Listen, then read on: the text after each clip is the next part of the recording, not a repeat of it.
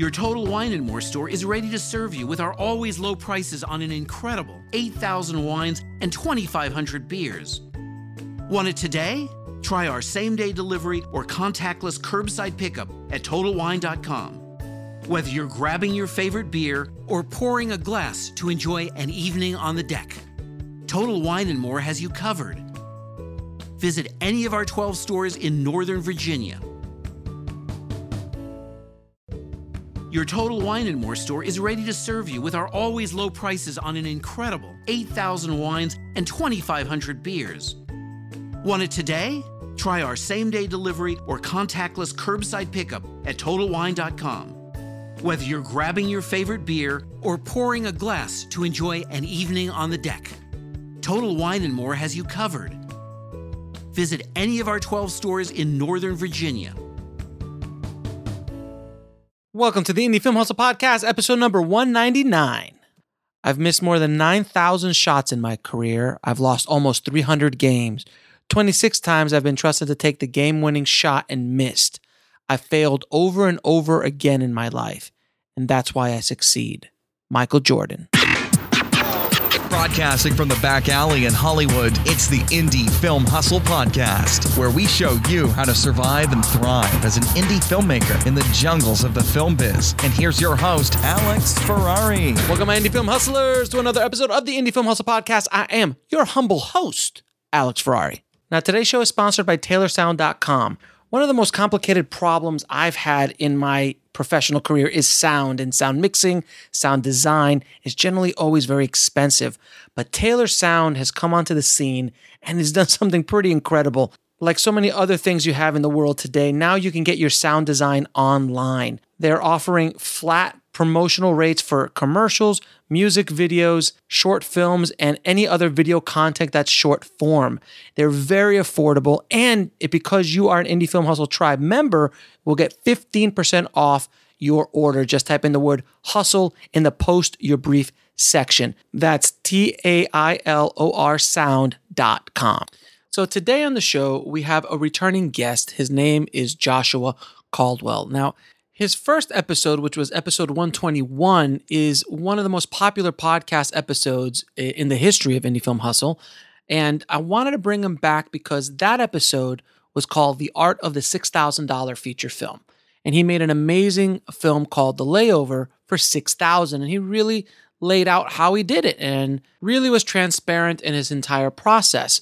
But, you know, I have a lot of times I have filmmakers and, uh, you know, you hear stories of these filmmakers making a movie for six grand or five grand or 10 grand. But you never hear the story about what happens afterwards. What do you do after you make the $6,000 movie? Well, today we have an opportunity to see what happened. Joshua then went on to make a $100,000 movie. So we're going to talk about today how he was able to leverage his $6,000 movie and grow to a $100,000 budget film within a year uh, or so of doing his first film and his entire journey doing that. And also now how he was able to bring all the sensibilities and techniques that he did on a $6,000 film and apply that to a $100,000 budget and how much more he was able to get as far as production value and just squeeze more juice out of his budget. So I really wanted to bring him back and uh, and share this very unique perspective on the indie film hustle, if you will. So without any further ado, please enjoy my conversation with Joshua Caldwell. I'd like to welcome back to the show Joshua Caldwell, man. Thanks for coming back, brother. Yeah, of course. Thanks for having me. Your last episode, uh, the the how do uh, what did I call it? The um the blueprint or the guide to a six thousand dollar feature film or something like that? yeah, like rethinking like rethinking the six thousand dollar rethinking the six thousand dollar feature film, which was uh, uh, your film Layover, which was I found uh, awesome and, and inspiring, and I think a lot of the uh, the tribe did as well. And then uh, now you've got a new movie, and you've kind of just upped the game. So you basically took the model of a six thousand dollar movie and just added hundred thousand dollars to it, but stayed in the six thousand dollar spirit. Is that correct? Right. Yeah, that's right. That's so, right. So tell me a little bit about Negative and how did it come to be? So Negative's a, a spy thriller. It's it's the story of this uh, this guy named Hollis who takes a picture of this woman uh, in downtown LA, thinks nothing of it, goes back to his apartment, uh, develops the film because he's a 35 millimeter type of guy. And um, next thing you know, this woman is at his door demanding the film, demanding the negative, and um, takes it by force. And before they can escape or before she can leave, uh, men with guns show up, and uh, she's forced to take Hollis with her on the run. As you discover that she's basically a former she's she's now a former British spy who's being chased by the uh, one of the Mexican cartels, and uh, for reasons that become clear in the film. And um, so it was this just kind of really fun, you know, spy thriller road movie um, that I'd wanted to make, and and it was so it was born out of this idea I had in college, which was. Um, you know, I was going to make, I wanted to make a short about a guy who goes into Central Park. He takes a bunch of pictures with his, you know, a, a still a 35 millimeter camera, mm-hmm. and um, goes and gets them at the one hour develop, you know, one hour photo development, and uh, takes them out and finds a photo. You're dating yourself. I know, totally, right? right. Um, which is weird because I don't feel that old. But, I know. Me, uh, yeah, same here. It's it's things have moved very quickly, sir. very quickly. And so anyway, so now you know why like you couldn't make this movie today. But um, anyway, the idea was he finds one of the photos and it's just a photo of this woman like staring at him. Mm-hmm. Like through the through the picture, and I was like, okay, that's interesting. No idea where it goes. Mm. Never could figure it out. And um, you know, a couple years ago, I met this young writer, Adam Gaines, who um, he reached out to me about being on a podcast I was doing to talk about this like book that he was writing. And I read some of his stuff, and I really, really liked it. And he had just a, such a great ear for dialogue. I mean, he had a real like Sorkin-esque quality to to mm-hmm. his writing. Mm-hmm. And I said we should do something together. And a couple of months passed, couple, you know, didn't find anything. But basically, I was like, you know, I've got this random idea. It's the story of this guy takes a picture of this woman and I was like, maybe it could be a spy thriller. You know, maybe it could be like he shouldn't have taken this picture of the woman and shit happens. I don't know what else happens, right? Mm-hmm. And I go, but it might be cool short. And I've got these two actors, Katya Winter, Simon Quarterman, who I'm attached to do this other movie with. And I was thinking, like, just as an exercise, it'd just be fun to do a short, right? Just to like get our, you know, get our feet wet and try something out. Mm-hmm. He said, "All right, let me work on it." So he wrote basically the first ten minutes of the movie, mm-hmm. and then scheduling didn't work out for whatever reason. But basically, I told him, "Well, listen, like, if we're going to go to all this effort to make a short, and this was definitely post layover, so it was mm-hmm. like, if we're going to go to all this effort to make a short, why don't we just make a feature? Like, we already have the actors. Amen." and he was like, okay, sure. So then he went away and started writing, and I went away and did uh, a series for Hulu called South Beach, mm-hmm. and then I did another movie called uh, Be Somebody for Studio 71 and Paramount. Mm-hmm. Um, and then he came back with the script, and then we basically, I was like, all right, um, let's make this our next movie, but I want to do it in a very specific way, mm-hmm. and I want to do it for very little money. Very cool. And now, how did you get the money? Because it's a hundred thousand so, dollars budget. Yeah, so it was um, it basically I went to a company called Mar Vista, mm-hmm. who are known for doing. Um, I mean, their bread and butter is doing Lifetime movies, but they've re- really started putting their attention and focus on doing some of these under million dollar, really different, you know, exciting, unique, uh, edgy type of films. Mm-hmm. And I had a relationship over there because of Layover, and mm-hmm. they were interested in doing something with me. And we was ha- having trouble finding the right thing, and I came in with negative, and they were like, "We don't know," and I said, "Well." I only want $100,000 to do it. And they were like, oh, okay, well, we could probably do that. And I said, but the caveat is that I kind of, I would like you to leave me alone and I want to go away and make this from a production standpoint in a, in a very specific way. I don't want to, I don't want to be dictated to in terms of how I set up the production of this. Mm-hmm. I said, that's fine. Just come back to us with a movie. Mm-hmm. And, um, and so that's what we did. And this was born out of this was born out of the other two projects I had done. And what had happened was in making Layover, because we were lighting very little, using natural light, um, we were a very small crew. There was like just a ton of freedom and there was a ton of time, right? We'd show up to mm-hmm. location, we'd put a China ball up, we'd start shooting, we'd shoot for eight hours. Mm-hmm. We wouldn't light be lighting for four hours and shooting for four. We'd we'd shoot for four hours or eight hours, and we just get a lot of takes and a lot of material. We got to mm-hmm. try things and discover things and it was just a really great way to make a film.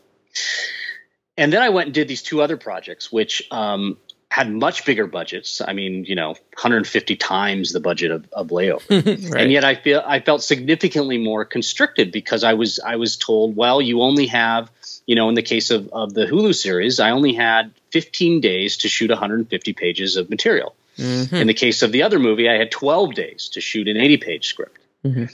And so you have, you know, what happens is um, when you started getting into these under million dollar, million dollar, $1.5 million scenarios, what everyone is doing is they're taking the sort of traditional production model that they know and love right, that right. that you have on a $10 million movie and they're scaling it down to your million dollar movie but what happens is what what you don't lose are the trailers what you don't lose are the crew what you don't lose are the equipment and the all this stuff right Mhm. what you lose are your shooting days Mhm. and your shooting days and time is everything in making a movie as we as we know Mhm. and I just realized very quickly that when we were spending so long lighting, so long moving, so long going from place to place, trying to do so much in one day, that it just wasn't conducive to getting really, really great material. You Mhm. know, you just feel like you're a bit in a factory and you're doing the best you can and you're working within those constraints, which can be eye opening and, and a learning, you know, learning experience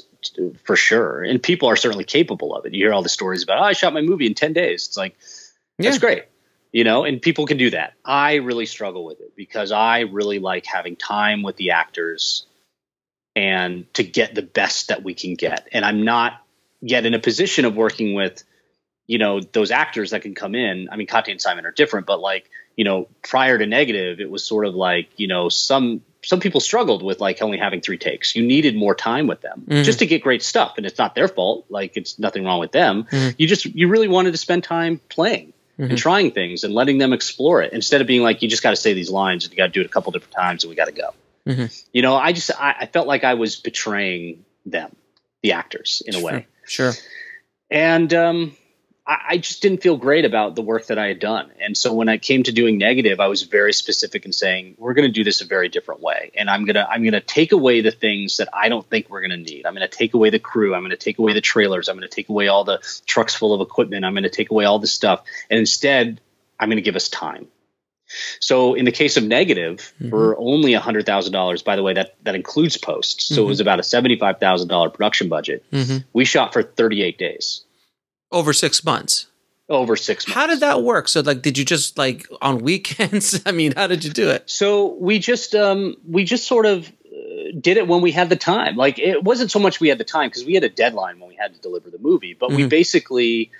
So prior in the fall of 2015, we started shooting. We started shooting. We hadn't yet gotten the money. We hadn't closed the deal with Mar Vista, but I was like, we got to start because I have Mhm. this other thing I got to do. So like, I'm going to start shooting all the things that aren't going to cost us anything. So I'm going to shoot the opening chase scene where we're downtown LA and we don't have permits and we don't have all this stuff. I'm going to do all the stuff that I know isn't going to cost us any money to do, or it's going to cost us so little that I can like gap finance it.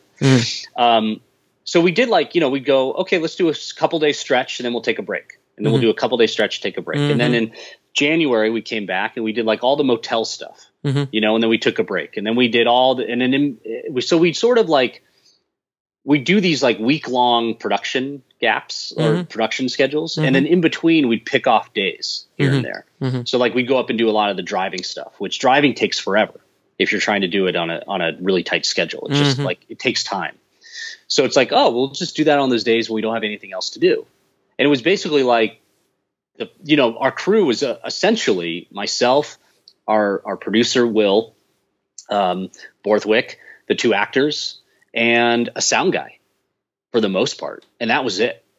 Um, if we were shooting nighttime or we were doing sort of sort of bigger scenes, we'd we'd scale up and we'd bring on a gaffer, we'd bring on, you know, um, uh, makeup or something like that. But for the most part, we kept the crew really light. So like all the people going out, I mean, we weren't really paying ourselves. So like everyone going out was basically we paid a sound guy, and that was our that was our cost for the day. Because you, you own the you, you own the gear already. You own the gear the car was mine the actors you know we already bought the wardrobe so like we weren't renting it and so a lot of those days were like $100 days you know or $200 days and then we do the other stuff where we're going out and getting a house in palm springs and airbnbing it and you know and Yeah, you scale up and those are the $5000 So that, that so that was another question I wanted to ask you about Airbnb. Do you actually just Airbnb a house and then just go shoot? we did but in this case we uh, we did get permission from Okay. the owner Now, do you, and, Um, and you have you done that before? You just Airbnb and then just shoot. yes And now, what's the what's the issue if you do that uh, from a a distribution issue because all of a sudden you Airbnb a house, you shoot it, and then you know a year later the owner sees his house on a movie. Is that a problem? Is that an issue? It, it can be. I would suggest talking to a lawyer about it. Mm-hmm. Um, really, what it does, it comes down to a situation where you just don't have a location agreement. So you technically didn't have permission to shoot there. Mhm. It is, in theory, private property. Mhm. Um, and, you know, is the owner going to sue? He might.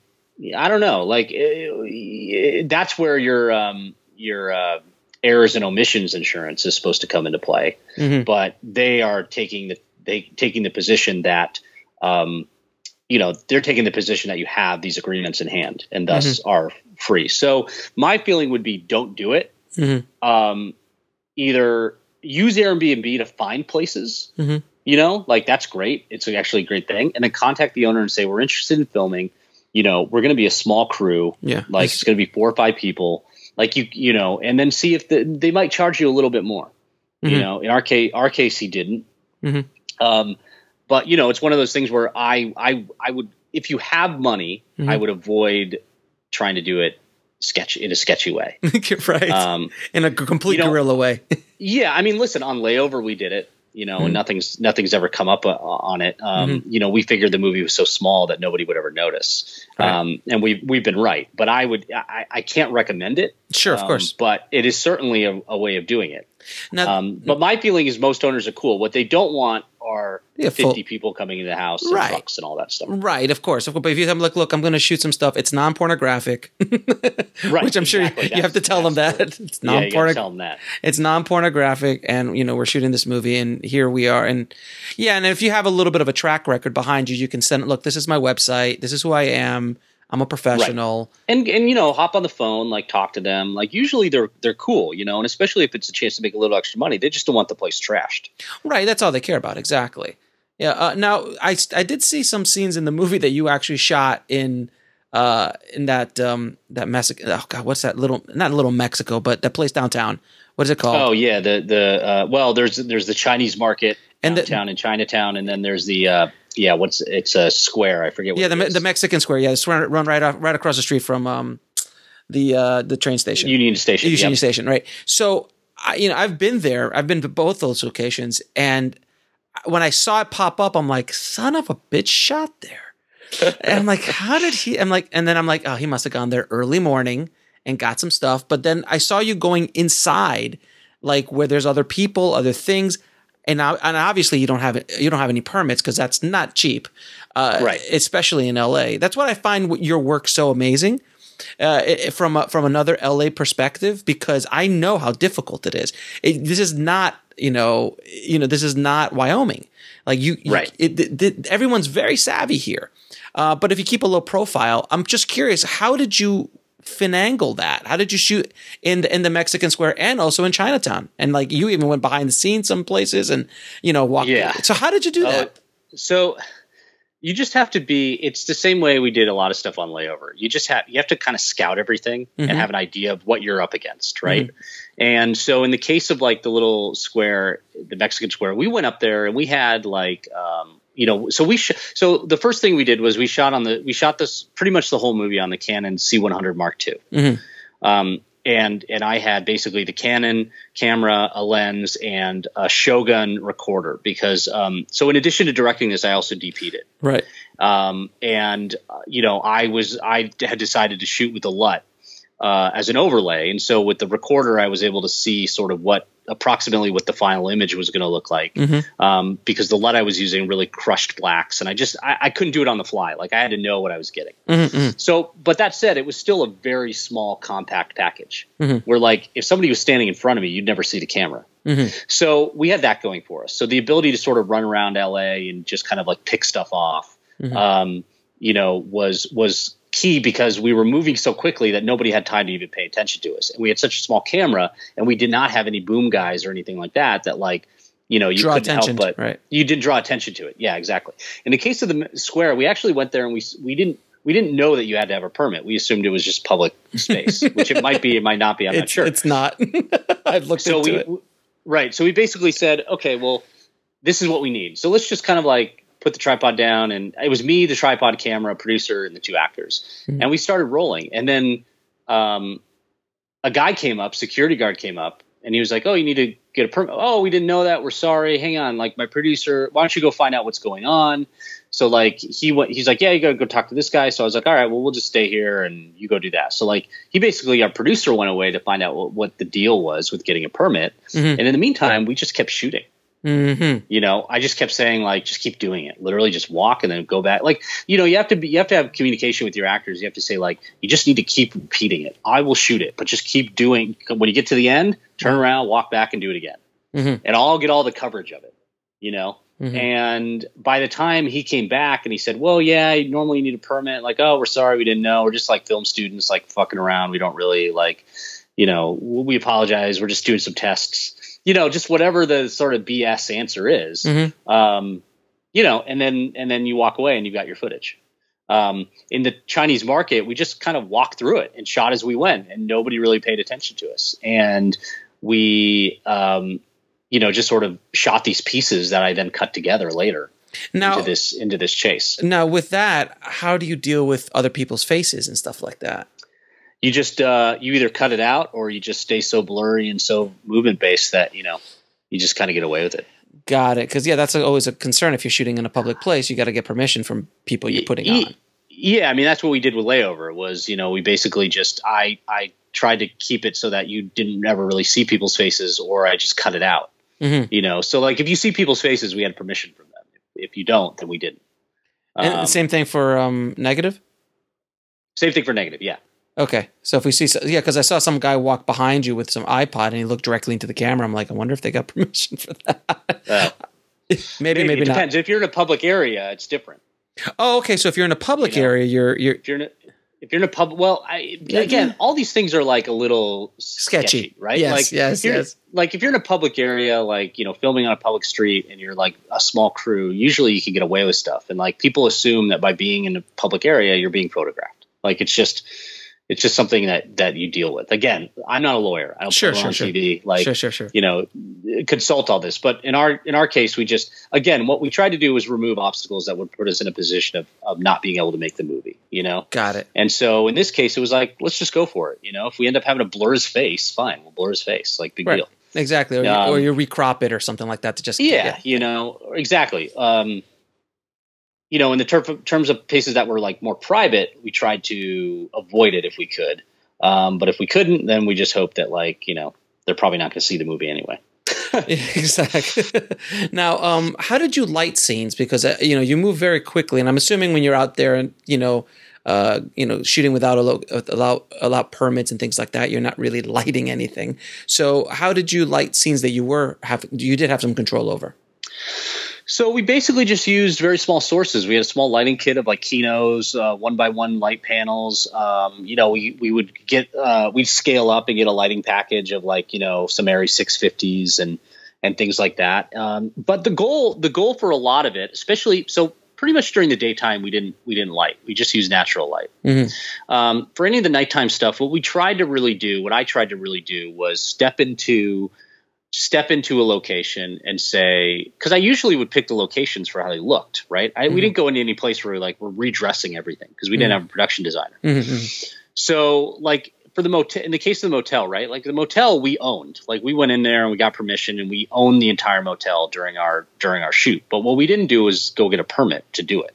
Right. You know, because we're up in the middle of the desert. Like, Yeah, nobody's paying attention. no one's like, gonna- and we're a small crew. We don't. Again, we don't have trucks. We don't have a big footprint. Mhm. So nobody knows. No, if you drove by the motel, you'd have no idea that anybody was shooting there. Right. Right. So what we would do is literally just try and and make use of what exist what existed. You know, like what was already there. And then what I did, and this was one of the reasons I also decided to DP it, Mhm. was one of the reasons why um one of the things that I was always frustrated by was certain DPs, and I love the DPs I've worked with, but still, is that they have a, a knack for refusing to shoot above 3200 ISO, right. even on cameras that you know can handle it. sure. And I had a belief that we could push, certainly the Canon cameras, that we could push them far beyond 3200 ISO and still be okay. Mhm. And what that was going to get us back was time. Mhm. because it was less time lighting, it's less time having to have crew stand around doing stuff.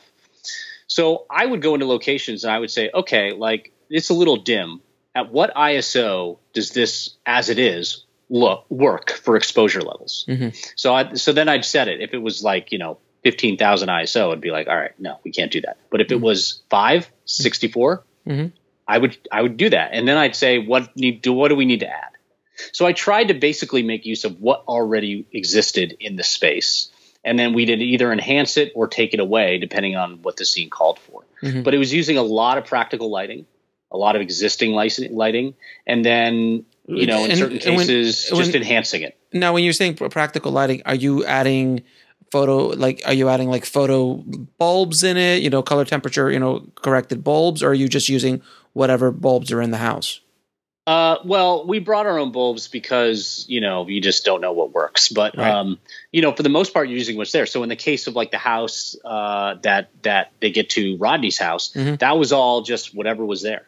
Okay. You know, and then we would bring in a light or two just to help fill in or or take care of whatever was there. And um, you know, in the case of like the motel, it was like, oh, let's we have a lamp here. Like we'll just we'll just take the bulb out of here and we'll put in a bulb that we know is going to be consistent and work okay Mhm. for our purposes. But you know, with with when you're shooting at a high ISO, you don't need that. You don't have to go back to the 250 watt bulbs anymore. no, You know, you can put in the 60 watts and the 40 watts Mhm. and be completely okay. And so um, it was really trying to just be as fast as possible. So I'd say, like in most cases, we had you know a couple of lights, Mhm. just helping to fill stuff in.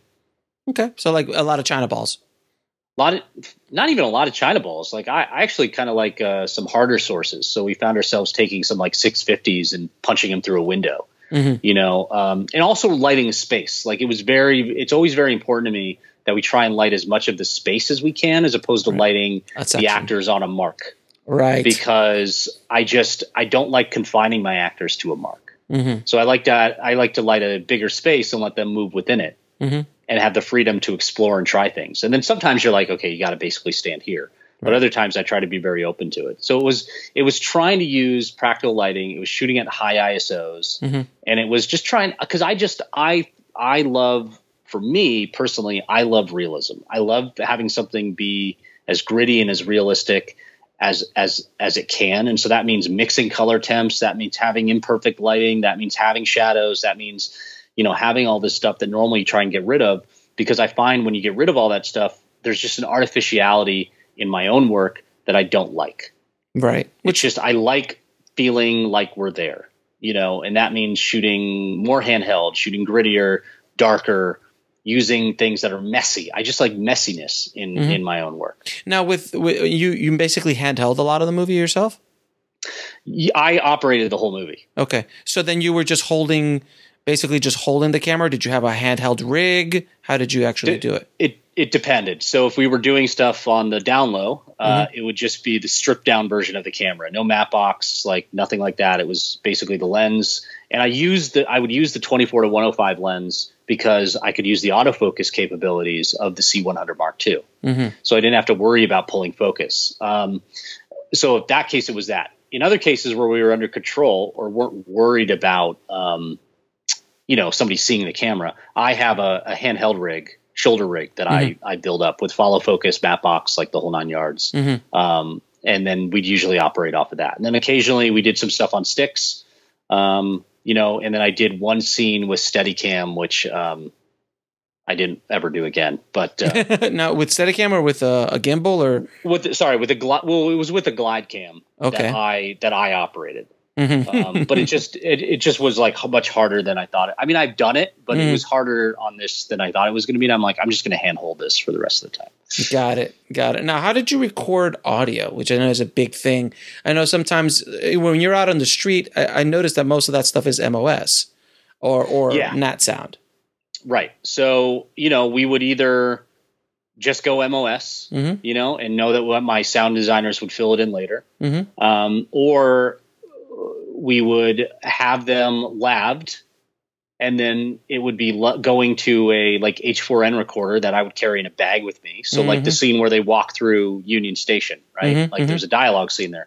That was that they were already labbed and they basically just did. I just told them as soon as we get in that great hall, You got to do your lines. So No, and how- just do them once. How was it shooting at Union? Did they get any shit? Oh no, because all literally what you see in the movie is the one take that we did. You just Like- walk. You're just walking. We just walked. Yeah, we basically the route that they take, where they get on the train in Chinatown, Mhm. they ride the train, they get off in Union Station, they get out, they walk through the tunnel, they walk through the Great Hall, and then walk outside. Like that was literally me just filming the entire time. Like we just did the route, and then I just recorded it. And then no, I knew I was just going to cut it up. right, of course. But I just kept the camera rolling to keep all this stuff and get all this great, you know, all this great material. And then we added stuff like the drone shots of the subway and things like that, or Right. the metro. And so, um, so in that case, like, no, I was just like, listen, when we get into Union Station, you got to do your dialogue lines. They're like, okay, and we had them lavved, and we got what we got. And I knew, okay, I'll stay on their back. So like, if we have to, we'll ADR it. You know, like I'll I I could add it in later. Um, so we do something like that, and then in other cases where we were under control or we weren't worried about anybody coming and you know getting pissed at us or Mhm, finding us, we basically had we hired a sound guy to come out and actually lav them correctly and boom it and do Mhm. all that stuff. now, did you and did you actually just drop the recorders like in their pocket while they're walking, or was it all wireless? It was wireless, and then uh, wireless lavs out to the recorder, which was in my bag, and I was like always right behind them. Mhm. And then you know they just had the lavs sort of tucked into their pocket. God, that's awesome. yeah it's like you know you're just you're just hiding it you know you're just they're just always mic'd and Yeah. you're just like you're subversively like okay guys i just need to clap like just do a clap really quick you know and like whatever And, and was, and uh I was but again it's like you get just get you just get like you're listen you're taking a risk. I understand that. But like in low budget i'm like why not? Like what do you have to lose? Like you have to go reshoot the scene somewhere else? Like all right big deal. You know Right. like people just don't care. Ultimately they don't care. What they don't want you to do is messing up the space messing with customers like you know or whatever. be But they're blatant, not, they're or not being blatant about it. yeah they're not out hunting you down after the movie's been made. Because like frankly they don't know. Do they know like there was a movie negative that shot in a parking garage and they had permission or not had permission i don't know like Mhm. are there records of that no like i mean there might be permit records but i can't imagine they're totally complete Mhm. you know and i can't imagine that somebody's full-time job is try- going and watching movies and saying did we permit that scene right? Yeah, no one, no one ever. Yeah, that never happens.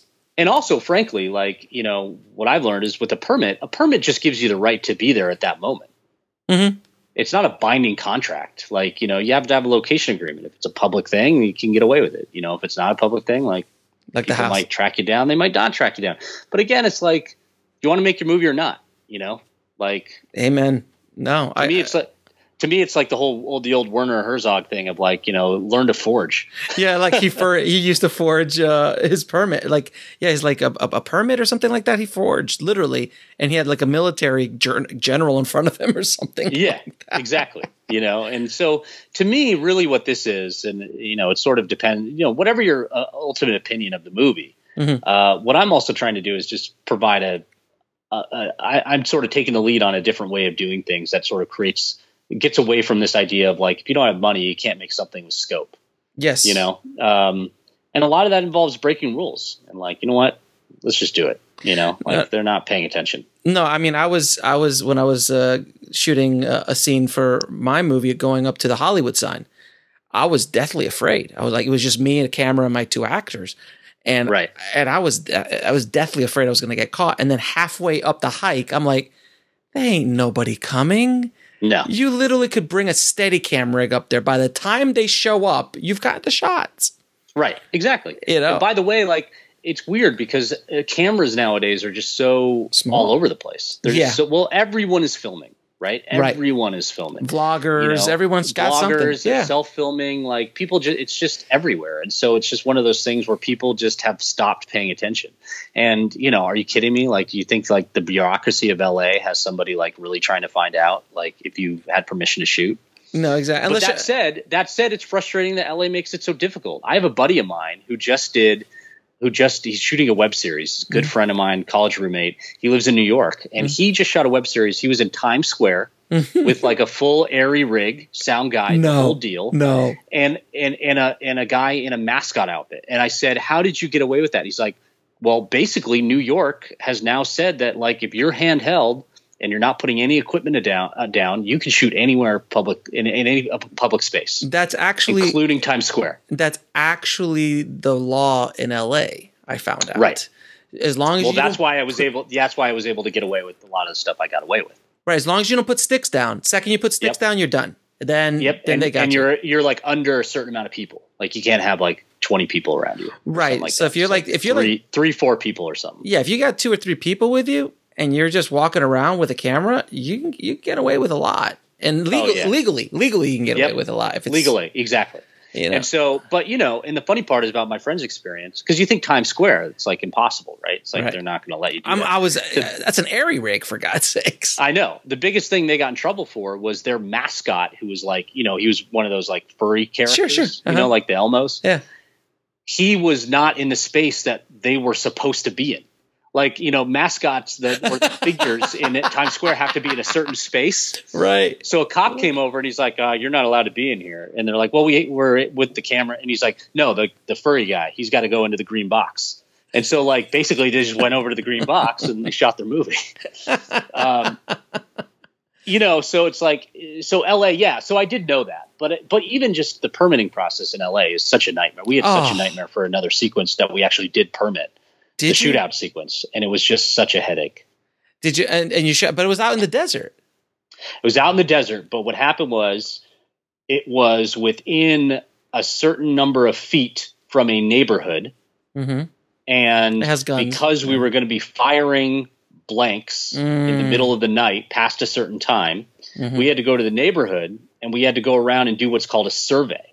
Oh Jesus! So you have to get, it's not getting permission. It's just literally going around and saying, "Hey, we're going to be firing off weapons, like, and dropping stuff at their door, and saying, like, we just want to make you aware. Can you Don't- don't- acknowledge that you've been told this?" and don't call and don't call the police. Right.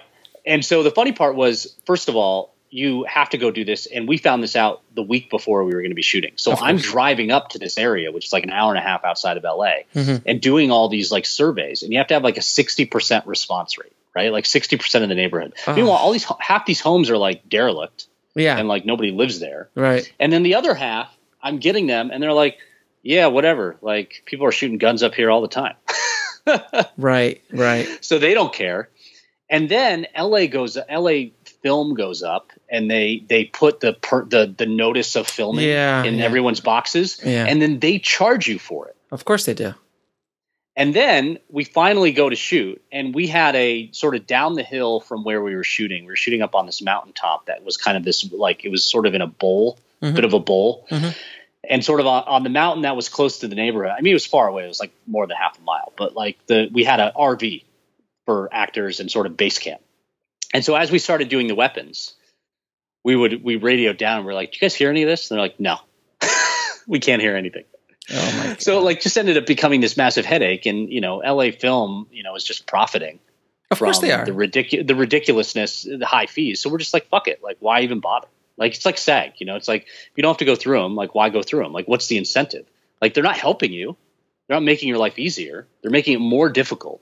And the only reason we did it was because we were doing blank fire weapons, so we just had to. We owed a responsibility towards that process. but if you were know, that shooting we, like that we weren't going to try and sure. But if But we were just, oh, we shot up in airsoft- the desert so much. yeah, I mean, but if you're just gonna shoot like airsoft weapons that have no sound, Oh, sound, you could you could get away with it. right, right, like if you have a nice recoil, put some vi- some, Yeah. some VFX in, and you're out the door. Right. But you know what? I was like, we have money. We're doing, No, yeah, yeah, you have a hundred thousand dollars. Like, yeah, you have, a, yeah, No, you're not I making. personally, I personally wanted to, but a lot of the, by the way, a lot of that, a lot of the other parts of the film, aside from that shootout, those are airsoft weapons. Mhm. You know, so we we went that route for sure. Yeah, I mean, I was doing you that. know, when we were doing things subversively, and we didn't have like time, and we didn't want to hire a sheriff, and we Mhm. didn't want to hire all this. oh so- God, can you imagine? And you had to hire. I'm assuming you had to hire uh, a police at that that night, or no? we did. Have, we yeah, we had to have a sheriff come out. Oh Jesus Christ! you know and they they of course like we had to dispute with them because like you know they were like well it's this much and then he had to like drive back. And we're, we're just like but you like why you're you're telling us you're charging us more because you couldn't find a deputy within a 60 minutes of like the location? Like why is that our problem?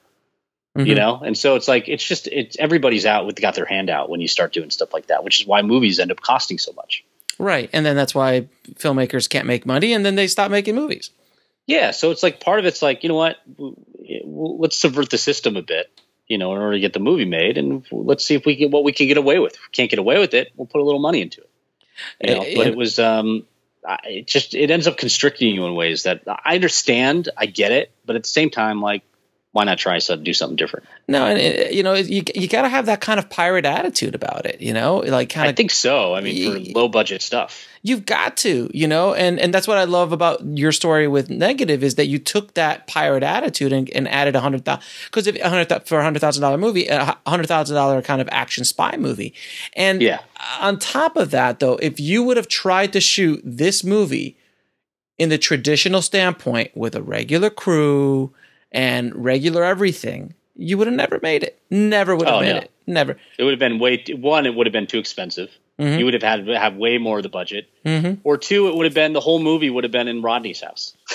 Right. you know? Exactly. It it just it just you because you end up paying for the problem is like I said going to that, back to that production model. What you lose is the stuff that ends up appearing on screen. You don't lose the stuff that's like surrounding the set. Mm-hmm. You know the trucks, the trailers, the actors have to sit in their trailer and air conditioning and all this stuff. Like you know you end up losing all the time to get the really great stuff in the scope. You know, and in this movie, like you saw, it's like a road movie. I mean, we we did the road trip. Right. It's just like a couple hundred bucks to drive to Arizona and back. And meanwhile, we got all this great stuff. We got them driving into Phoenix. Like we were able to get all these things that, like in a normal movie, it would have been way too much of a pain for somebody to figure out how to do. Now, and you also had a couple actors who were really game for all of this. There, I mean, in your experience working with actors, are they all, you know, th- that you've worked with? You know, you tell them right up about like, look, this is what we're doing. We're doing this on the down low. We're doing this on a pirate style, guerrilla style. Are you cool with it? I oh mean, yeah, for sure. because- I mean, and they all love it. they all do, don't they? They all do love it, don't they? They love it. And so, like you know, I mean, eh, you know, like with with Sebastian who plays uh, Sebastian Roche who plays Rodney. Like we're like, yeah, man, come out to Palm Springs. We'll shoot you for two days, and and then you're done. He's like, awesome, you know, and it's a fun role. Mhm. It's like a role he doesn't get to play. He gets to do a fight scene. Mhm. You know, um, in the case of Katia and Simon, like I mean, they were there from the beginning. They were there before we had a script. Right. I was attached to do another movie with them, and it was taking forever. And I said, "Would you guys like to do something kind of like Layover, which is they've both seen and loved, and that's what got me attached to the other movie we were doing." Mhm. And um, which, funny enough, that other movie, which a couple million dollars, like sadly, it didn't work out. You know, as most things do. But in the meantime, I got I got them, and I said, "Would you like to do a sort of Layover style movie that's this spy thriller?" You know, and I told Katia, I'm like, "You're going to get to play a character that you're not getting pitched for, and you're not getting cast for." And with Simon, it was like you know an opportunity to to to do a really different character to mm-hmm. work with Katia, mm-hmm. and I'm like, you know, we're just gonna you, you guys will have ownership of the film, and we're just gonna go do it in this like really pirate way, and and like you said, and they were like totally game for it. I mean, they were they were awesome. Never complained, never had problems. Even when they're when we're in the desert in the middle of like you know it's thirty, it's twenty two degrees and freezing in January. Like they were out there like doing it, and they they were loving it because what I said to them was, what you're not going to have is a trailer, and you're not going to have all these other things that you can get on the other shows you do. Mhm. What I'm going to give you is time, and I'm you give you an opportunity to really explore these characters, to really like be a part of this process and to feel like you're going to leave each day feeling like you didn't never feeling like you didn't get it Mhm. you know because they they came from the world of tv Mhm. doing stuff where like you know katia on sleepy hollow they do three takes and they're moving on Right. you know and so i said like we're gonna we're gonna take the time to do it because what i do with with way I, the way i work everything i do with in terms of like you know using existing lighting not setting marks using a lot of handheld what it's all designed for beyond a certain stylistic approach is what it's designed for is designed to give the actors the freedom to do really great stuff. Mm-hmm. It's to not constrict them in any way. It's all about the actors. And then i step around the actors with the camera to figure out what the best thing is for the camera to do. Mm-hmm. But it starts with the actors and the blocking and the scene and giving them freedom to move and freedom to try things. And then i capture that that's what i try to do That's the rather cool- than try to stage them for a camera that may not be the place that gives them the most freedom. And then they're thinking too much about it. They're like, "Am I hitting my marks? Am I doing this? Am I doing that?" And of course, there's some of that, Of course, you have but it's to. all yeah. desi- it's all designed to allow actors to try and give the best performance that they possibly can. and that's uh, that was the Kubrick model. You know, Yeah. Kubrick did the exact same thing. He would he's he never have a shot list. He would just show up on the day and go, "All right, let's work it out." And that was Yeah. the other thing that he really wanted time. You Yeah. know, everyone always thought that he was this crazy man, but he wasn't. He actually just stripped it down to a what do I need, and that gives me the extra sixty days that I get to sit here and play. Exactly, because that's what's the most valuable thing is. That's what everybody's always fighting for, right? Like everybody, you're always on a clock, Mhm. and if you can just strip away some of those things, like I, I don't think we ever shot a full 12 hour day on this movie, right. and except for the fight scene, the fight scene because we did it all in one day. Right. Um, but I never left a day feeling like we didn't get it, right. and I've left other projects feeling like we we just didn't have time to really get it, you know, and I know that. And on this one, I was like, I don't want that to happen, which is why I approached it the way I did, and why I only went after a hundred thousand dollars because I wanted enough money to actually make it, like that I knew we'd need to make it, Mhm. but I wanted so little that whoever gave it to me, they weren't going to be able to pay attention.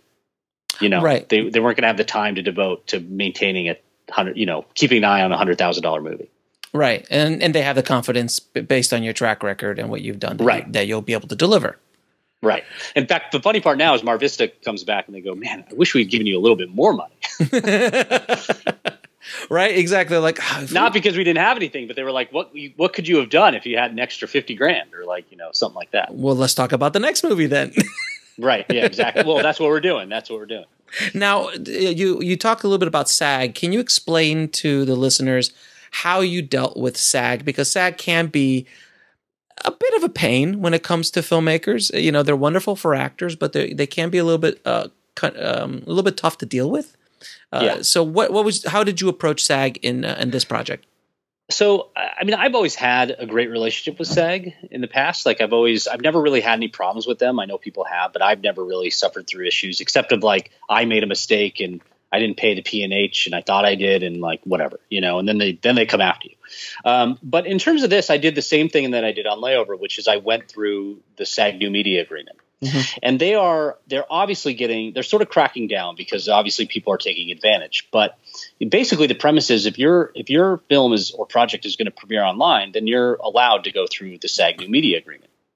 Mhm. The reason why I go through it is one, I don't know if this movie was ever going to get theatrical, Mm-hmm. right? And it didn't. So good thing I didn't bother going through the theatrical ultra low budget agreement, right? Because it would have been a waste of time. Mhm. So I go through SAG New Media because one, um, you don't have to escrow your actors fees, your Mhm. actor fees. So so if you go through like ultra low budget theatrical, you have to take the same. You have to, if you have you have to take hundred percent of your actor fees, um, and you have to reserve it to pay your actors, and then you have to take double the, uh, that amount again, and you have to give it to SAG, Mhm. and SAG basically holds on to it to guarantee that your talent is going to get paid. You don't get that money back until you turn in all the paperwork and you've executed all the documents that SAG requires uh, in order to get that money back. On an ultra low budget movie, there's a ton of paperwork that you have to deal with. Mm-hmm. I made that mistake on on layover. I initially applied for ultra low budget because I was like, well, what else do I do? And my buddy was like, no, do SAG New Media. So SAG New Media has very simple paperwork. It's very clear. It's easy to understand. Mhm. They have a situation where you can negotiate your the fees or defer the fees with the actors. Mhm. Now, what I do is I don't do that because Mhm. one, we have money in the budget, so there's no reason not to pay your actors and not to pay your crew. Mhm. Um, and what we do is we basically pay the actors the minimum required by the next contract up, which Mhm. is, I believe, the ultra low budget or something like that, which is 100 or 125 a day, whatever it is. Mhm. So that's what we pay our actors, even though we don't have to. And we Mhm. do that because if the movie were to get theatrical, we don't then owe a bunch of money to actors in order to get that theatrical distribution. We basically can call SAG, we can scale up to the next agreement, and we don't have to do anything other than inform SAG that we've now had a theatrical, which changes how the residuals get doled out. Mhm. The other thing is you don't have to provide proof of insurance. You don't have to provide like all these other things. It's a much simpler process to getting your movie made. And the and if you do end up getting theatrical, well, it's a very simple process of scaling up to the next the next uh, contract, provided that you paid the actors the minimum that that contract then requires. Now, what what about uh, with the new media? Is there a residual situation there or not? Uh, that's a good question. I'm trying to remember if there is. Um, I don't think there is. I don't think there is, but I could be wrong. Sure. Don't trust my my opinion. Yeah, that. always check it out. Um, Yeah. yeah this the fortunate thing is like you know with with new media there's also minimums like in terms of like how much you're spending per minute that's like we never got close to it's a lot of money it's a lot of money Um, and so, you know, but I found that SAG's always been very helpful. And I basically always start off with any project at this stage, you know, these types of films, saying, I don't know if it's going to get theatrical. I'm just going to go through new media. This is the project. I log in, you know, I sign up for the project. I provide the, the company papers, whatever they need. And uh, they get, they basically have, uh, you know, give me the docs and say, send it in when you're done. And I, and then you did you have opened up a, an LLC for this company? I'm assu- this movie. I'm assuming, Yeah, on this one we did. Yeah. So we opened up an LLC. but with L, but layover, you did your own production company. Layover, we did it through our own production company. Okay. My, my production company. Yeah. Got it. Now, So just yeah, just for protection, as far as you know. yeah. Yeah, but it's such a Well, and this movie. one, this one we had different ownership structures. So what I did on this was, you know, again, like myself, Adam Gaines, who wrote the movie, Mhm. uh, Katia and Simon, like you know, we paid ourselves a little bit of money, but not a lot. You Mhm. know, um, so and I knew that going in. I said, this is not a mo- this is not a project where we're all making money. So, um, you know, just to make everything fair, here's what we're going to do. We're all going to have a fifth ownership of whatever profit participation that we get out of Mar Vista. Mhm. You know, so whatever the money get, that gets made by you know by the film, we'll split evenly five ways. So that also made it better for us to go through a different, you know, through go through a unique LLC, Right. um, in order to just maintain that ownership structure. But that was also one one thing we did was saying I can't pay any money, but we'll, we all have equal shares. right, and they're they're doing it because they want to do it. Exactly. Yeah, Exactly. They're working. I always, um, yeah, Mark Polish, who's a Yeah. buddy of mine, and and um, has a, we we talk every now and then. He, he his whole thing is like if an actor asks how much they're getting paid, they don't actually want to do your project. That's a very good. Yeah, I'm I'm, I'm friends with Michael Polish, and uh, I've, Okay. I, yeah, and I talked to him about his movie, um, for lovers only, which was Yep. uh, you remember that one? Yep, Yeah. that that inspired. That was an inspiration for layover. Yeah, and it's an inspiration. It was an inspiration for my movie Meg. You know, this is Meg, and and it was just like these guys just went out and to Paris. Yeah. they just Oh, yeah. An entire shot. and they shot an entire movie, basically just the two of them and her, Yeah, and occasionally the sound guy would show up.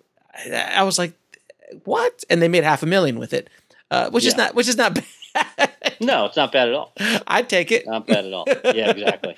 Now you've got um four. You said about four to five crew members were at the top, uh, the top end Yeah. as far as the production. Can again, can you break down what those crew members were and what they did specifically, so people have an idea? Yeah, so I like I said, so I directed it. Mhm. Um, And I camera. Mm-hmm. DP'd it. I DP'd it as well and operated. So that's two roles that I then took on. Mhm. Um, we'd have a producer, you know, Will, who would show up and kind of help out. I mean, he'd do everything from slating a scene to Mm-hmm. you know uh, wrangling things to helping light. You know, I mean, it was an all-in process for all of us. Mhm. And then we had a sound guy who pretty much just focused on the sound, which is Mm-hmm. all I wanted him doing. Mhm. Um, and that was like the core group of of us. And then um, I'd say that was like sixty percent of the time that was that was the crew. Mhm. Um, you know, and Adam would come by set and he'd help out. Um, and then when we we scale up to sort of the next level, and that would include like having a guy who was a gaffer, so he'd come out and like basically help us light, help take on some lighting for myself, Mhm. so I could work with the actors. Mhm. Um, we'd have a we had our stunt guy because we did a number of stunts, and we had um, this great um, great stunt coordinator named Daniel Losacero, who's like. I mean, right now he's working with uh, Tom Cruise on Mission Impossible Six. Like, awesome, awesome dude. Um, but he was trying to get into coordinating, and he's a great fight coordinator. So, Mhm. like, he ended up not only doing the fight coordination for the fight that's in the movie, Mhm. but he also would come out and handle help with any stunts, you know, that we would do. Mhm. Um, and then we would um, on a, some of the stuff later in the movie when Katia is like all beat up and Mhm. bruised, Mhm. like you know, we'd have a makeup guy who would come out Did a good job, by the way. That makeup looked great. great. Yeah, the makeup guy was so fantastic, and, and obviously did us a huge favor coming out with some and doing some of that stuff. Um, and then um, let's see, and then uh, I think after that it, it was like our big shootout day where we would have an armor and we had a couple gaffers and, and grips like to come out and help move lights. That was a big budget day. that was the big budget day, big budget weekend rather. Yeah. And um, but that was as big as it got. I mean, maybe 10, 15 people total on set on uh, on on the biggest days. And that was yeah, because you were doing basically a full blown action sequence. Yeah, exactly. Now, can you give any uh, you know tips like go to tips for l- shooting on locations without a permit? That you like, you have to do this, you have to do this, you have to do this. Um, yeah. Okay. So you got to strip down the camera to as small as possible. Mhm. you got to scout that location as much as you can, different times of the day or at the time of day when you want to shoot. Um, so you have to have a really, I mean, you have to have a great understanding of of what the scenario is in that location, right? If you're in the middle of the desert, fine.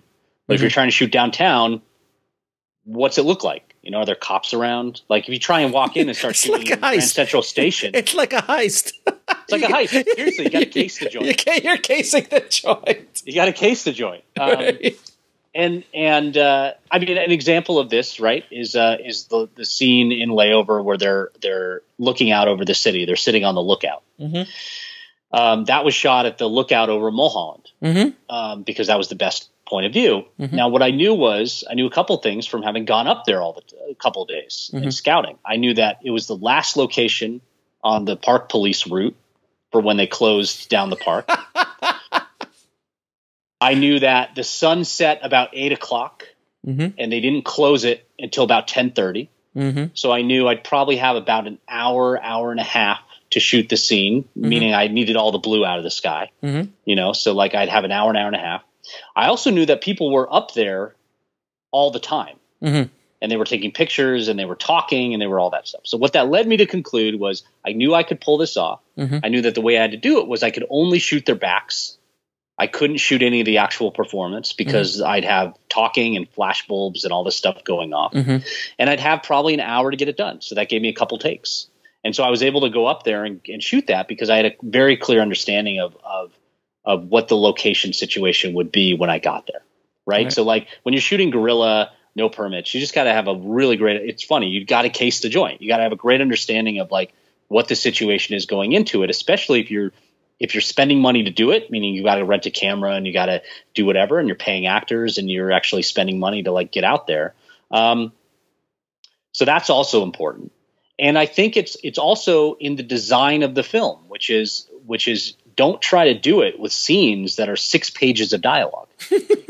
Right. You know, Right. you got to go you got to go back to the the French New Wave. So no, so yeah, no, no Sorkin, no Sorkin walk and talk. no so, no Sorkin walk and talk unless you're going to do long lens, you know, when and you're in a car, Yeah. you know, trying to like shoot out onto the square and and, and Across the street. what you get, yeah, Yeah. across the street. Right. Um, no, you need to you need to you know plan the scene so that you're not having to do takes, you're not having to do performance. Like the chase scene that we did, I, I never went back and shot the same area twice. Like Mhm. I'd get one shot of this section, one shot of this section, one shot of this section, and we just kept moving. Mhm. You know, just kept moving through it, and I knew I would cut it up. You know, and I knew at the at the least I had a quick little sequence. You know that I could cut. I had something that I could cut up. Mhm. Um, same with layover in the club. You know, we went into a club scene where we had permission to be in the club, but we had no permission to turn music off. We had no permission to Sure. change the lights. We didn't have permission to do anything. So I knew that would that would be the case. So I wrote a scene that didn't require performance and didn't require takes. Um, so reserve those things, those scenes. You know, the scenes where you're doing public stuff. Try and just limit what you have to accomplish, and then really know how you're going to accomplish it in a way that's not going to require you to do tons of coverage, multiple takes, those things that are continued continuing to draw your draw attention to um, your scene. Also, another tip is don't have that like non-permitted location be the only possible place that you can shoot that scene Right. right? So like in in layover, like or in negative, we have the parking garage, you know, which they go Mhm. to to get the car. Mhm. Well, I really love that parking garage because of the view of downtown LA, and really wanted to use that one. But it could have been any parking garage. Sure. So no, so no It's shootouts. so no shootouts at Union Station. Exactly. No shootouts at Union Station. Do not have your characters even carry fake weapons Of Union course. Station. Are you kidding me? um, you know, but the funny part is, so like for you know, and then you and then you got to kind of. This is actually well, I'll get into this after I finish the tips, but Mhm. basically, it's like, you know, just don't don't have the location, the the physical location, meaning like the specific location, be dependent, be the only place to shoot that. Mhm. You know, have options because if you get kicked out of one, you don't want your entire movie or your entire scene dependent on on it being that specific place. Right. you know so it's it, to me the biggest secret to like non-permitted guerrilla shooting it's all in the design of your script and your story. You know it has very little to do with like production. I mean because you're just taking a camera out and hoping you get what you get. But you need to be in a position where you can shoot a scene that is just getting what you get and that comes from how do you design the script to Right. be able to take advantage of that stuff. Yeah, it's the mariachi style of doing things. Like, you know, what, what do you have access to or what do you know you can control and run Right. around it? Right, exactly. Like the car, for example, in in our film, like you know, i- it's a Volvo station wagon. Why Mhm. is it a Volvo station wagon? Because I own a Volvo station wagon. You know, like that's why it was. And I was just like, oh well, Katia is like Swedish. She'll be a fun nod to that. And like, it, it just feels like an odd choice, and I'm going to go with it because it'll play in the movie as like an odd choice. It's just kind of funny, you know, that it's like a, a very specific car. Um, you know, but it's one of those things where it's like it's certainly using what you have because if you own the camera, if you own the car, if you own the actors, so to speak, like you can go shoot whenever you want. We did we did car scenes just on a whim. You know, we'd be like, "Hey, what are you guys doing Thursday? You want to go up and get this, you know, scene 18, it's a car scene." They're like, "Yeah, sure." You know, and that's what allowed us to really go out and get that stuff without feeling constrained by schedule Right. you know and then and then we owned the drone like part of our budget was we just bought an inspire one drone and that gave us the freedom to take that out and shoot whenever we needed to go yeah, shoot it the, the drone shots really add a tremendous amount of production value. thank you yeah that was i mean that, again key right like your big helicopter shots Mm-hmm. with these drones now you can really take advantage of it and it's it's just being really they- smart with how you use it And the quality of the image was really good. Yeah, it's great. I mean, and it was the standard. You know, a couple of them we ended up having that micro four thirds camera because Santiago Salvice, who plays one of the hitmen in the Mhm, movie, mhm. um, he's also a filmmaker in his own right, and he has a whole production company, and he's like a he's like a actually drone pilot. Mm-hmm. So he did he did a number of the shots in there in the film, and then I also did some of my own with the with our own drone.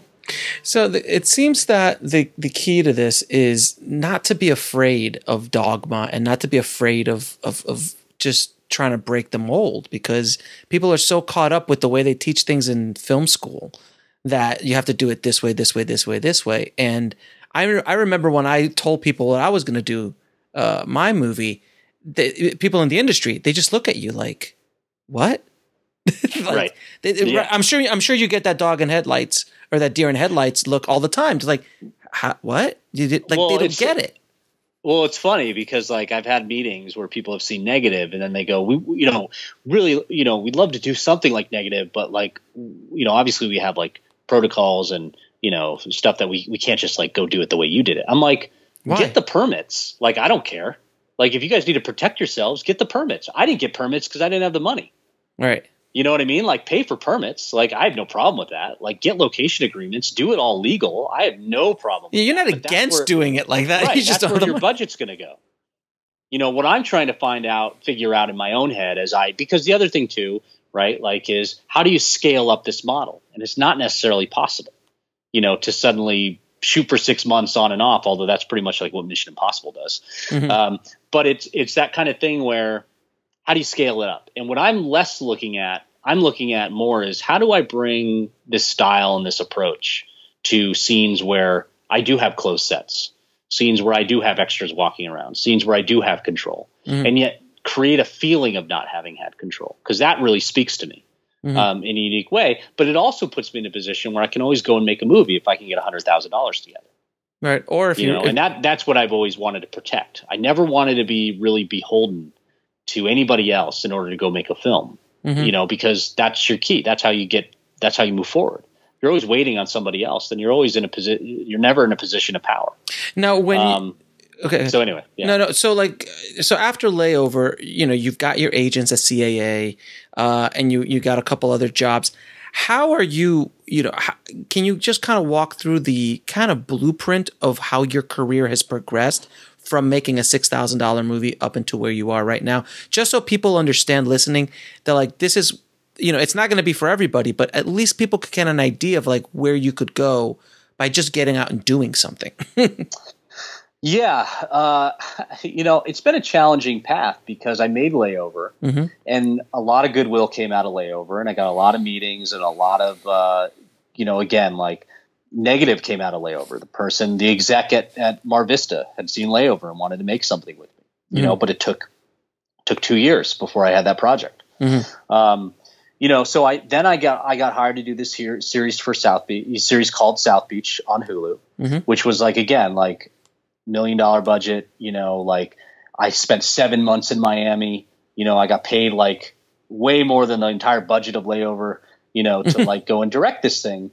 and it was um, you know I put a lot into it, and I, I I certainly made some mistakes from my point of view in terms of some choices I made. Mm-hmm. Um, stylistically, that I feel I, it would have let me, it would have made me feel better about the outcome of the project. Mhm. But um, you know, I put my heart and soul into it and put a lot of work into it. And I, I sort of, in the same time, saw sort of the limitations of of the approach that we were taking. Um, not having control over the writing, not being a producer on it, not having you know a sort of a say in how the money gets spent. You're a hired hand. Um, a hired hand, Yeah. total hired hand, but it's a job. And I went into it going great. Like it's going to be on a, it's going to be on a major digital network.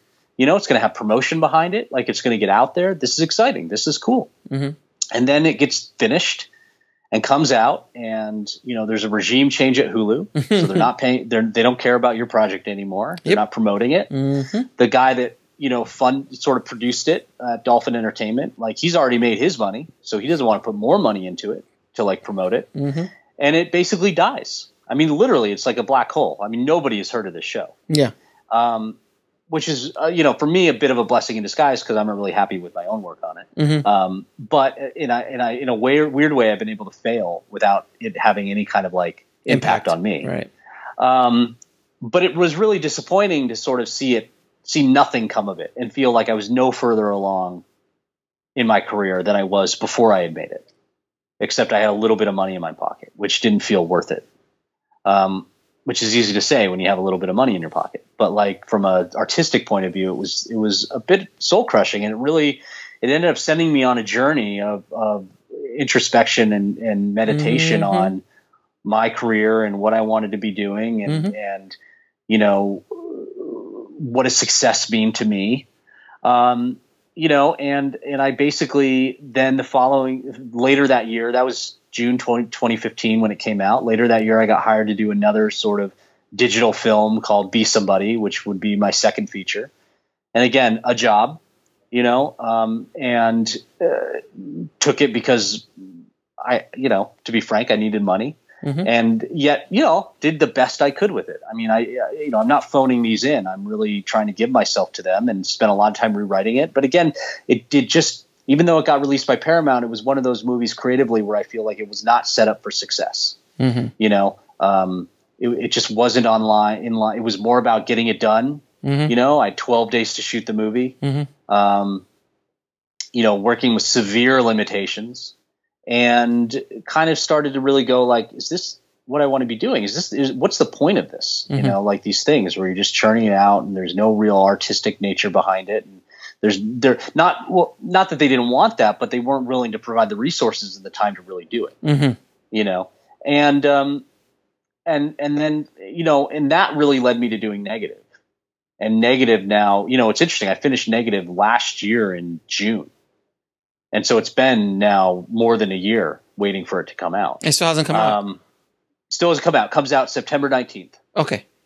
so it gets released on digital hd and on demand and Mhm. the whole digital package netflix will come later but Okay. um yeah it's available september 19th so it's finally out so Mhm. my hope is what does this turn into but a lot of last year has been you know um, sort of development on some digital series you know working with CAA to sort of figure out the next feature figure out the next thing me writing i wrote a feature that we've taken out Mhm. um, i'm adapting a new i'm adapting a graphic novel now um, you know and a lot of it has been me sort of stepping back from the sort of um, self-imposed pressure to produce Mhm. um, that I felt over the last couple of years. I'm a guy who loves being on set. I Mhm. love shooting, Mhm. and I feel when I'm not shooting that I'm not doing anything, and I get itchy, and I get unhappy, and I get frustrated, and I just want to go, go, go. And I think that that leads me to places of of of working on things that aren't quite ready to be go, go, go Got it. you know, it's a quality issue now for me. Mhm. And so what I'm trying to really do is now step back, find other sources of, of income. So I'm not beholden to just taking jobs to take them because I need the cash. Mm-hmm. And really thinking and working hard on those projects that I really want to be doing. Like, what are those things that um, really speak to me? Right. and maybe it means taking more time and taking more you know, and slowing things down and really finding those those projects and those stories that I want to tell. And meanwhile, by removing the income question, I don't feel pressured to just take whatever comes at me. You know, um, Mhm. because I think I've done that twice now, and it feels like it's not panning out the way that it should have. Right? Like you got to go, okay, I'll take this for the money, but it's going to launch me. Oh You God, I mean- made that I mean- mistake too many times. Yeah, I mean, and in theory, like, be somebody got me my agents at the CAA, so like that something did come of that, and I got to say, you know, my movie was released by Paramount, Mm. but it was a movie designed for a very specific audience of like you know teen girls, Sure. and they they love it, but it's not something where I'm like spreading, you know, sharing that around, going like, let me make your next thriller. right. Um, it's, it's So outside the brand. was yeah. So negative was also a course correct. Negative was me going, okay, I made Layover, which is not a thriller. I made South Beach, which has thriller elements. It's not a thriller. I made Mhm. Be Somebody, not a thriller. Yeah. I want to be making thrillers and action movies and Mhm. like you know dramas. And so you know, negative was a course correct in that way too. Again, stepping down the ladder in order to make the thing that I really want to make because nobody else is offering up that opportunity Mhm. and sort of proving that I could do action, that I could do fight scenes, that I could do, you know, things like that that I hadn't really done before. Um, and not only that, but do it for a buck. And so now, you know, so it's so layover making these movies has led to other things, and and I can't say that it works. Again, the path isn't for everybody, Mhm. um, but it is something where the fact is that with this industry, um, it's about what are you producing. It's always about what are you producing. What's your what's your output Mhm. and you just got to keep doing it. And I think the best thing to be doing is to remove the pressure of Hollywood to begin with. You know, don't Mhm. worry about Hollywood. Don't Yep. worry about all that stuff. Just be making it. You know, and see, it's easy to say that when you're not working five nine to five and you're not struggling and you're not trying to get your career going. Mhm. Um, but I've been there certainly, so I totally Mhm. understand it. In fact, I'm not that far away from it Mhm. and um, you know you're just not gonna you're you got to really take the time to think about the quality of the stuff you're doing and are you doing something that's really going to stand out there's so much content being made nowadays that you really it's really hard to be in the middle Mhm. you know and um, yeah so that's I kind of a long diatribe on that. Not a problem at all. Now, uh, I'm going to ask you a few more questions. Uh, a couple of these I asked you last time, so I'm going to a couple new ones for you. Um, what advice would you give a filmmaker wanting to break into the business today? Now that you've moved along another year or so since last we spoke. it might be the same thing I said last time I don't remember but I, I think like you got to make a feature yes. I I, th- I I just think that unless listen, you can go away and make those like five minute proof of concept shorts, uh huh. But very rarely are you getting to then make the feature, right? Mhm. Like how many of those have come out? How many of those have gotten guys signed? Lotter- lottery of that- ticket. Lottery ticket. It's a lot. It's a lottery ticket. Like you are far better off putting your time and energy into a feature, even if it's a low budget one, than you are making shorts or anything like that. Now, don't make a feature if you're not ready, right? Like have the experience, make some shorts, get that, get your feet wet, like have mm-hmm. an understanding of like how not to cross the line, like the basics of it Right. but you're really really making that first feature even if it's a low budget one even if it's made for $6000 it's going to put you into that club that you know is somewhat exclusive of somebody that's made a feature film. And if it's if it's somewhat good then somebody might ask you to make another one. Mhm. but you shouldn't be waiting on that. You should make a feature. You should be thinking about how to make another one how to make another one how to make another one how to make another one for 10 grand how to make another one for 20 grand how to make another one for 50 grand. Mhm. you know um, it's it's keep producing you know? And if it's not that then be putting stuff up on youtube Right. you know just keep keep making things and um, but i think that i made what i thought were some really good shorts and really some high value you know high production value shorts and they didn't give me anything like layover got me right. you know And Leo um, was not an action movie by by any stretch. not an either. action movie it's not even in english right. You, You know? you really went against the grain of that one, but it worked Yeah. for you. Um, the other thing I would say is that I think you gotta whatever you make, it's got to stand out. It's got to be almost so batshit crazy that people can't not watch it. No, uh, uh, you, man, you you're preaching to the choir, man. I completely and totally agree with you. It's it's so difficult for anyone to get anyone's attention nowadays. Uh, Yeah. you know, because you can't compete with Hollywood. You're not going to have a hundred fifty million dollar P and A budget to get your movie Yeah. out there. So you've got to do something different, and that I takes mean- balls. yeah, and I mean it's funny because when I had talks with Layover, Mhm. or sorry, talks with Mar Vista, uh, sort of about the promotion of the film, I was like, listen, like, have you guys sold it all? Like, have you sold it to everywhere you can sell it? And they were like, well, why? And I'm like, well, I kind of think we need to be able to talk about the budget because you know originally it's like the whole idea of like if you haven't sold your movie, you don't really want to talk about the budget because you don't Mhm. want somebody to undercut. You know, come in and go, oh, you made it for 100 grand, great, we'll give you 50 Right. you know right, like right. because you're underselling yourself if they assume you made it for a million then they're you know even though you made it for a hundred thousand then they Mhm. might give you a hundred thousand then you made Mhm. a four hundred thousand dollar Mhm. profit so i was like how, can we sort of talk about this because i think the movie changes for people when they know how much was spent Sure. you know i'm not i'm not trying to undercut the movie but i you know i think if you assume it's a two million dollar movie Mhm. you're kind of like uh, all right i guess you know what i mean Right. like you've seen it like Mhm. but i think if you know it was made for say under five or you know that the budget was a hundred thousand dollars like it changes your perception of that film Mhm. and i think that's important you know for me for people understanding it because i want i want people to be able to watch it not only just to enjoy it and i Mhm. hopefully i made a great movie um, but at the same time i also want it to be a bit of a like lesson for people to be able to watch it and say okay that's what a hundred thousand dollar movie could look like right Right. That's a good, a very good point. Now, can you tell me what book had the biggest impact on your life or career? Ooh. Um. Let's see. Well, okay. I'll give you the career one. Mhm. So I read a book called. I might have already said this. I'm trying to remember. I read a book called "The Obstacle Is the Way" Mhm. by Ryan Holiday, Mhm. and it it really delves into sort of the principles of Stoic philosophy Yep. and um, which has been over the last couple years, basically pretty much since after South Beach came out and died Mhm. on the vine, um, has been a, a, a very serious pursuit of mine in terms of like coming to understand a different way of looking at the world, different way of looking at success, and the the basic tenet of you know what is up to us and what is not up to us. Mhm. Um, and it's it's radically transformed sort of my mindset and my perception of of Hollywood and my own work and where I'm putting my time and and how I'm valuing myself versus others and how I'm defining success.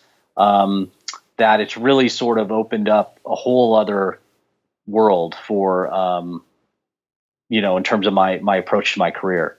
Um, that has also made me much more relaxed about it. right. um, Takes time to get that. Re- it takes time to get relaxed. Yeah, I mean, frankly, anything by Ryan Holiday is fantastic. He wrote a great new book that just came out called Perennial Seller, which is about why do why does a movie like Shawshank Redemption stick around, you know, 25 years later after it was made versus other things that just go kind of show up and go away and and um, he's got another book called Ego is the Enemy. I'm, I'm a huge fan of his writing to begin with, but like that book, The Obstacle is the Way, kind of really transformed, um, you know, sort of my approach to my career. yeah. uh, Tim Fer- you I'm assuming you know who Tim Ferriss is. Yep. Yeah, he's big big. Yeah, he's uh he's very big into Stoic philosophy.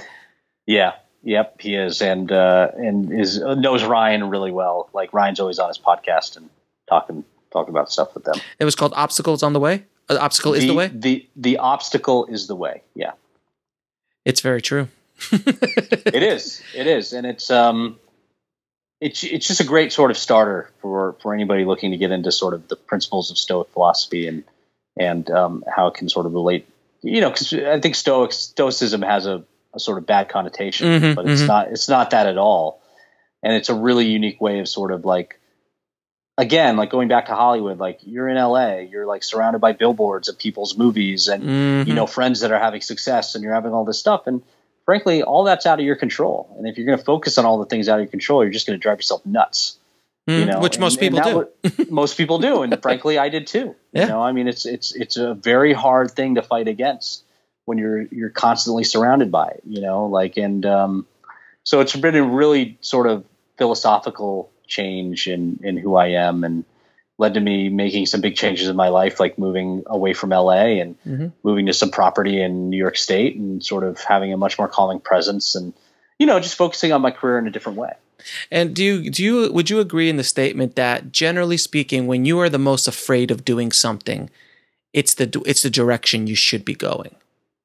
Oh yeah, I mean it's because, but less so like Not- it's a great marker. It's a great marker because I know it's going to be a challenge. right. That's what it is, right? Like I, I know that it, I knew late, I knew negative was going to be a challenge. Mm-hmm. You know, um, there's other things where I'm like, this is going to be easy. Like I'll just show up and it'll be easy. Um, that's what I'm always looking for as a challenge because uh, that's where you get your best ideas. That's where you're focused so intently on it that you know you're so zoned into it mm-hmm. that um, that's where you get your best stuff. So, you know, absolutely, I think that if if if it scares you, that means it's going to be challenging, which means it's going to be good for you. Absolutely. Now, where can people find you online?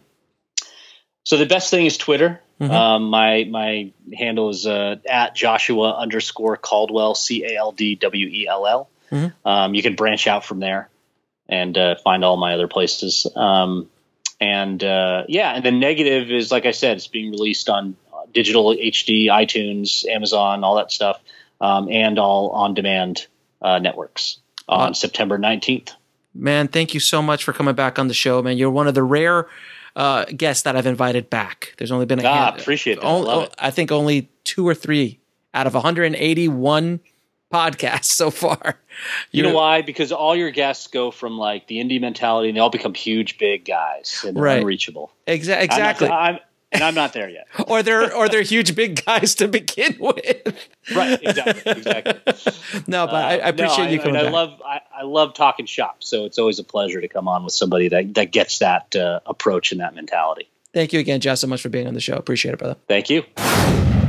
As promised, that was a fairly epic podcast uh, and, and episode, and I want to thank Joshua again for being on the uh, the show and explaining how you you know don't forget your roots of where you're coming from. Even though you might have a bigger budget doesn't mean you have to think like a bigger budget film because you will get more out of not thinking that way. So if you take a $6000 film mentality and put it into a $100000 budget you're able to get a spy thriller action movie that looks insane and has high production value because you're able to go out and do things that you just wouldn't be able to do if you went down the mentality of trying to make a half a million dollar movie for $100,000. You know, the film Swingers, which is a very famous independent film uh, starring Jon Favreau and directed by Doug, Doug Liman, is a, a perfect example. They had, I think, $100,000, $150,000. And they said, why are we going to try to make a movie that we have a budget of $100,000, $150,000 to make a movie, and we're going to try to make a million dollar movie? Uh, with that budget and make it look like a million dollar movie. Why don't we take that $150,000 and make it look and try to make a $25,000 movie look insane and go down as opposed to trying to go up. And you'll be able to get more out of it. And that's what they did. And it was you know it did fairly well uh, in its day as well. So just go down this mentality guys. I think it'll be very very helpful to you in your filmmaking journey. Now this is episode 199 and next episode is number 200 which is going to be a special episode. I'm going to be giving you a little teaser about that episode is how you can sell your movie using Facebook ads. We're going to talk to a Facebook ninja and we're going to go deep down the rabbit hole on how filmmakers can use Facebook to market their films, themselves, their projects, and how to do it affordably and how to do it right and, and, and how to use the most powerful marketing tool on the planet. That is going to be the big episode 200 because I wanted to do something really cool and exciting for you guys and something I know people will go back to and check out episode 200. And this was, uh, I just felt so important that filmmakers understand this process and learn what Facebook and and what marketing they can do on social media to help to get their message out. So Stay tuned for that. It should be coming out this week. I'm working on them as we speak. And if you want links to anything we spoke about in this episode, just head over to our show notes at indiefilmhustle.com forward slash 199. And guys, if you have not had a chance to go and leave a review for the show on iTunes, please take two minutes, go to iTunes and leave us a good review. It really helps us in the rankings, getting more people to listen to us, and, and, and getting the message out on what we're trying to do at Indie Film Hustle and the movement that I'm trying to create and the tribe is helping us create. So just head over to filmmakingpodcast.com and leave us a good review. It means so, so much to me, man. I really appreciate it. And thank you guys for listening. I hope this episode was of value to you. And as always, keep that hustle going, keep that dream alive, and I'll talk to you in episode 200. Thanks for listening to the Indie Film Hustle podcast at indiefilmhustle.com. That's I N D I E F I L M H U S T L E.com. Your Total Wine and More store is ready to serve you with our always low prices on an incredible 8,000 wines and 2,500 beers. Want it today? Try our same day delivery or contactless curbside pickup at TotalWine.com. Whether you're grabbing your favorite beer or pouring a glass to enjoy an evening on the deck, Total Wine and More has you covered. Visit any of our 12 stores in Northern Virginia. Your Total Wine and More store is ready to serve you with our always low prices on an incredible 8,000 wines and 2,500 beers. Want it today? Try our same day delivery or contactless curbside pickup at TotalWine.com. Whether you're grabbing your favorite beer or pouring a glass to enjoy an evening on the deck, Total Wine and More has you covered. Visit any of our 12 stores in Northern Virginia